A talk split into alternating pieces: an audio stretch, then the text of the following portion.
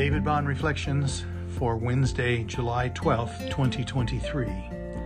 Speaking Truth to Power.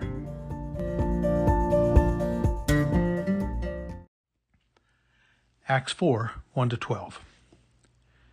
And as they were speaking to the people, the priests and the captain of the temple and the Sadducees came upon them, greatly annoyed because they were teaching the people and proclaiming in Jesus the resurrection from the dead. And they arrested them and put them in custody until the next day, for it was already evening. But many of those who had heard the word believed, and the number of men came to about five thousand. On the next day, their rulers and elders and scribes gathered together in Jerusalem, with Annas the high priest, and Caiaphas, and John, and Alexander, and all who were of the high priestly family.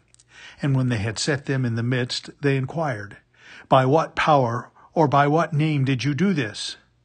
Then Peter, filled with the Holy Spirit, said to them, Rulers of the people and elders, if we are being examined today concerning a good deed done to a crippled man, by what means this man has been healed, let it be known to all of you and to all the peoples of Israel that by the name of Jesus Christ of Nazareth, whom you crucified, whom God raised from the dead, by him this man is standing before you well.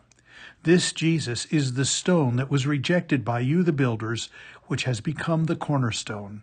And there is salvation in no one else, for there is no other name under heaven given among men by which we must be saved. Jesus did it, and it got him killed. Well, actually, it wasn't his actions that got him killed, but he could have caved said what Pilate and all the other religious leaders wanted him to say, and sidestepped his trial and conviction. But sometimes you simply must speak truth to power. The truth in this case was that Jesus had died, but had been raised from the dead. He was now reigning at the right hand of God. He was still at work in the world, although he had gone on to the next, reigning at the right hand of God. The truth was and is that Jesus has the name that is above every name. At his name, every knee will bow in heaven and on earth. One day, every tongue will confess that Jesus Christ is Lord.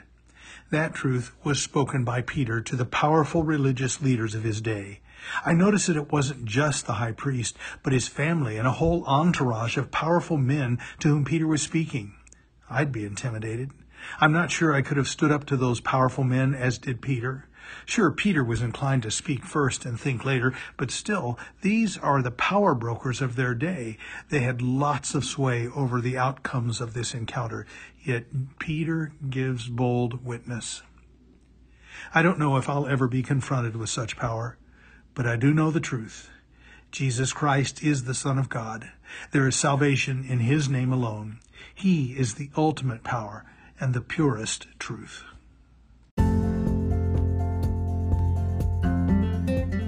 David Bond Reflections.